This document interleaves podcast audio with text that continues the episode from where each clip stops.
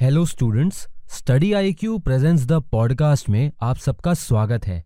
आज के डिस्कशन का टॉपिक है digitization of judiciary sir judiciary के डिजिटाइजेशन को इम्पेटस कब मिलना स्टार्ट हुआ था? जब कोविड 19 के दौरान कुछ रिस्ट्रिक्शंस को इम्पोज किया गया था तो उन रिस्ट्रिक्शंस की वजह से इंडियन कोर्ट्स का डिजिटाइजेशन काफ़ी तेज़ी से आगे बढ़ने लगा। सुप्रीम कोर्ट और हाई कोर्ट ने डिजिटाइजेशन को एडॉप्ट किया ताकि अर्जेंट मैटर्स को डील किया जा सके और फ्रीक्वेंट हियरिंग्स को वीडियो कॉन्फ्रेंसिंग के माध्यम से डील किया गया। इंडियन जुडिशरी का डिजिटाइजेशन एक गोल्डन अपॉर्चुनिटी प्रेजेंट करता है, जिसकी हेल्प से पेंडेंसी ऑफ़ केसेस को खत्म किया जा सकता है और बहुत पुराने, यानी डेकेड्स ओल्ड डॉक्यूमेंट्स को प्रिजर्व भी किया जा सकता है। डिजिटल टेक्नोलॉजी का यूज़ इंडियन जुडिशियल सिस्टम के अंदर मैंडेटरी है। ताकि सिटीजन्स को एक बेटर जस्टिस डिलीवरी सिस्टम प्राप्त हो सके। सर इंडियन जुडिशरी में टेक्नोलॉजी की शुरुआत कब हुई थी? इंडिया में जस्टिस एडमिनिस्ट्रेशन के लिए टेक्नोलॉजी का यूज़ लेट 1990s में देखने को मिलता है।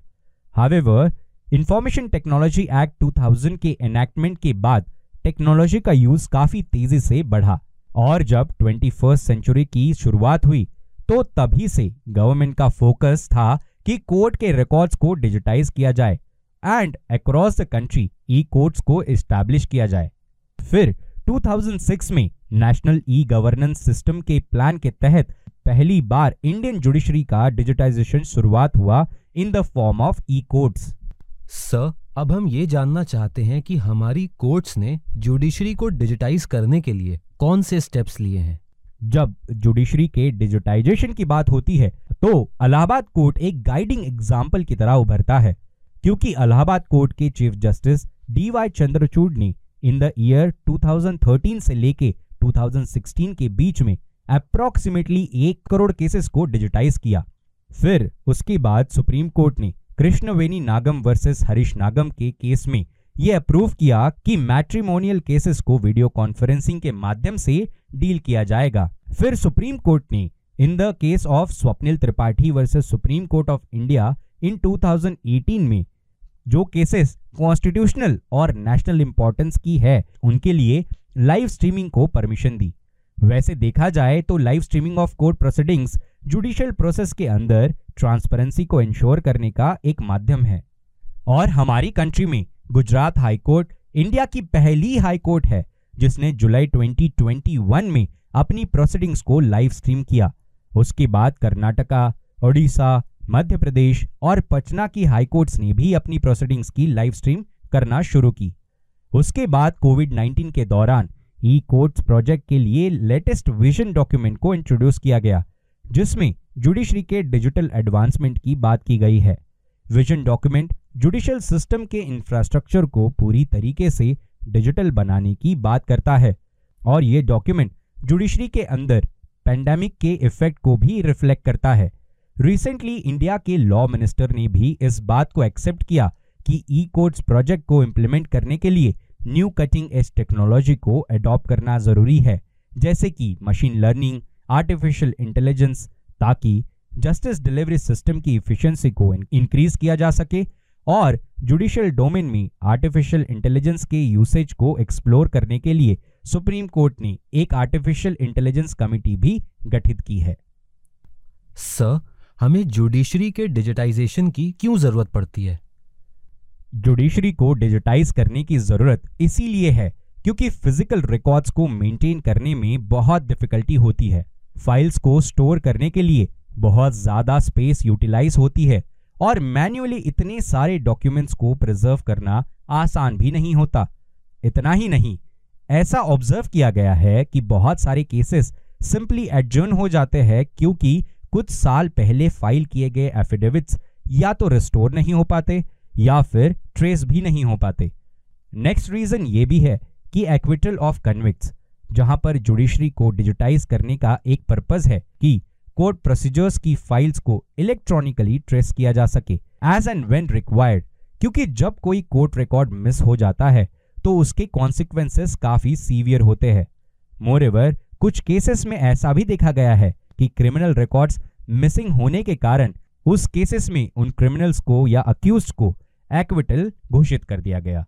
इसी कॉन्टेक्स्ट में सुप्रीम कोर्ट ऑफ़ इंडिया ने state of Uttar Pradesh versus Abhay Raj Singh case में यह जजमेंट दिया था कि अगर कोर्ट रिकॉर्ड्स मिसिंग होते हैं या उनका फिर से प्रोड्यूस नहीं किया जा सकता किसी भी रीजन की वजह से, तब courts are bound to set aside the conviction और उस अक्यूज को कोर्ट्स को फ्री करना होता है। नेक्स्ट रीजन ये भी है कि delay in cases physically records को समन करने में बहुत ही टाइम कंज्यूम होता है और जब केसेस को लोअर कोर्ट से हायर कोर्ट्स में ट्रांसफ़र कर दिया जाता है, तब भी रिकॉर्ड्स को समन करने में काफ़ी टाइम लग जाता है। जिसकी वजह से केसेस के रेजोल्यूशन में डिले देखने को मिलता है। लेकिन अगर जुडिशरी को डिजिटाइज किया गया तो डॉक्यूमेंट्स या फिर रिकॉर्ड्स को डिजिटली भी समन किया जा सकता है। सर जुडिशरी को डिजिटाइज करने में हमें कौन से चैलेंजेस फेस करने पड़ते हैं? पहला चैलेंज है कि कनेक्टिविटी इशू हमें वेल इक्विप्ड इंफ्रास्ट्रक्चर की ज़रूरत है जहाँ पर इंटरनेट कनेक्टिविटी बहुत अच्छी हो ताकि लॉयर्स अपनी केसेस को इफिशिएंटली कंडक्ट कर सके। बहुत बार ऐसा देखा गया है कि सेमी अर्बन और रूरल डिस्ट्रिक्ट्स में लॉयर्स ऑनलाइन हियरिंग्स को कंडक्ट नहीं कर पाते ड्यू टू कनेक्टिविटी इश्यूज़ दूसरा चैलेंज है डिजिटल लिटरेसी बहुत सारे जजेस कोर्ट स्टाफ और लॉयर्स डिजिटल टेक्नोलॉजी और उसके बेनिफिट्स के बारे में अवेयर नहीं होते हैं और उनकी डिजिटल लिटरेसी कम होने के कारण बहुत सारे हिंड्रेंसेस उन्हें फेस करने पड़ते हैं। नेक्स्ट चैलेंज है प्राइवेसी कंसर्न्स डिजिटाइजेशन के बढ़ने के साथ कोर्ट रिकॉर्ड्स में प्राइवेसी कंसर्न भी बढ़ जाते हैं, जहाँ पर इंडिविजुअल प्राइवेसी और उनके राइट्स का हनन हो सकता है। नेक्स्ट चैलेंज है कि hacking and cyber security technology को जुडिशियल सिस्टम में इंप्लीमेंट करने के बाद साइबर सिक्योरिटी भी एक बहुत बड़ा कंसर्न है। गवर्नमेंट ऑफ़ इंडिया ने इसे रिकॉग्नाइज करते हुए रेमेडियल स्टेप्स को इनिशिएट किया गया है, ताकि साइबर सिक्योरिटी स्ट्रेटेजी को प्रॉम्प्टली फॉर्मुलेट किया जा सके और फिर उसे इंप्लीमेंट भी किया जा सके। हावेवर ऐसी स्ट्रेटेजी को प्रैक्टिकली इंप्लीमेंट करना एक बहुत बड़ा चैलेंज है। अब हम कुछ दूसरे चैलेंजेस को भी समझते हैं। पिछले कुछ समय से कोर्ट्स के अंदर जो डिजिटाइजेशन हुआ है, वो बेसिकली इंडिविजुअल लिटिगेंट्स पर फोकस्ड रहा है। हावेवर जुडिशरी के कलेक्टिव एग्जामिनेशन के लिए अभी तक कोई भी टेक्नोलॉजिकल मैकेनिज्म डिफाइन नहीं किया गया है। एक दूसरा चैलेंज ये भी है कि technology is not immune for biases यानी कि टेक्नोलॉजी भी बायस्ड हो सकती है। टेक्नोलॉजी के इंप्लीमेंट होने के बाद भी पावर में इम्बैलेंस को चेक करना बहुत ज़रूरी है। और जो टेक्नोलॉजी ये सारी चीज़ें बना रहे हैं, उनको इन सारी चीज़ों को ध्यान में रखना भी उतना ही ज़रूरी है। सर, अब हम उन स्टेप्स को जानना चाहते हैं जो जुडिशरी में डिजिटाइजेशन को प्रमोट करेंगे। पहला स्टेप तो ये है जहाँ पर जजेस और लॉयर्स के रोल से रिलेटेड है।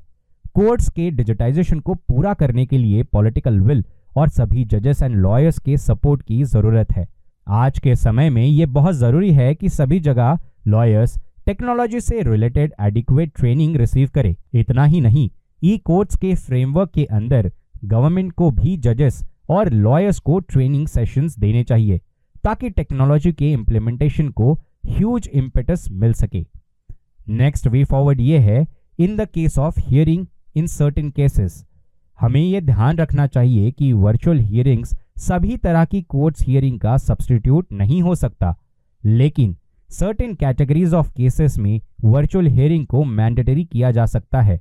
नेक्स्ट वे फॉरवर्ड ये भी है कि रेगुलेशन ऑफ़ टेक्नोलॉजी जो कि यूसेज में है, जिस तरीके से टेक्नोलॉजी ग्रो कर रही है डाटा प्रोटेक्शन और डाटा प्राइवेसी के इश्यूज़ भी सामने आते हैं। सभी स्टेक होल्डर्स को यह समझना होगा कि टेक्नोलॉजी को टाइम एंड अगेन रेगुलेट करना भी मैंडेटरी है।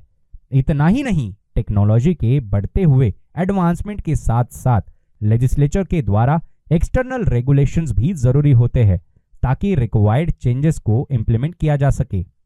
Next way forward related to training है।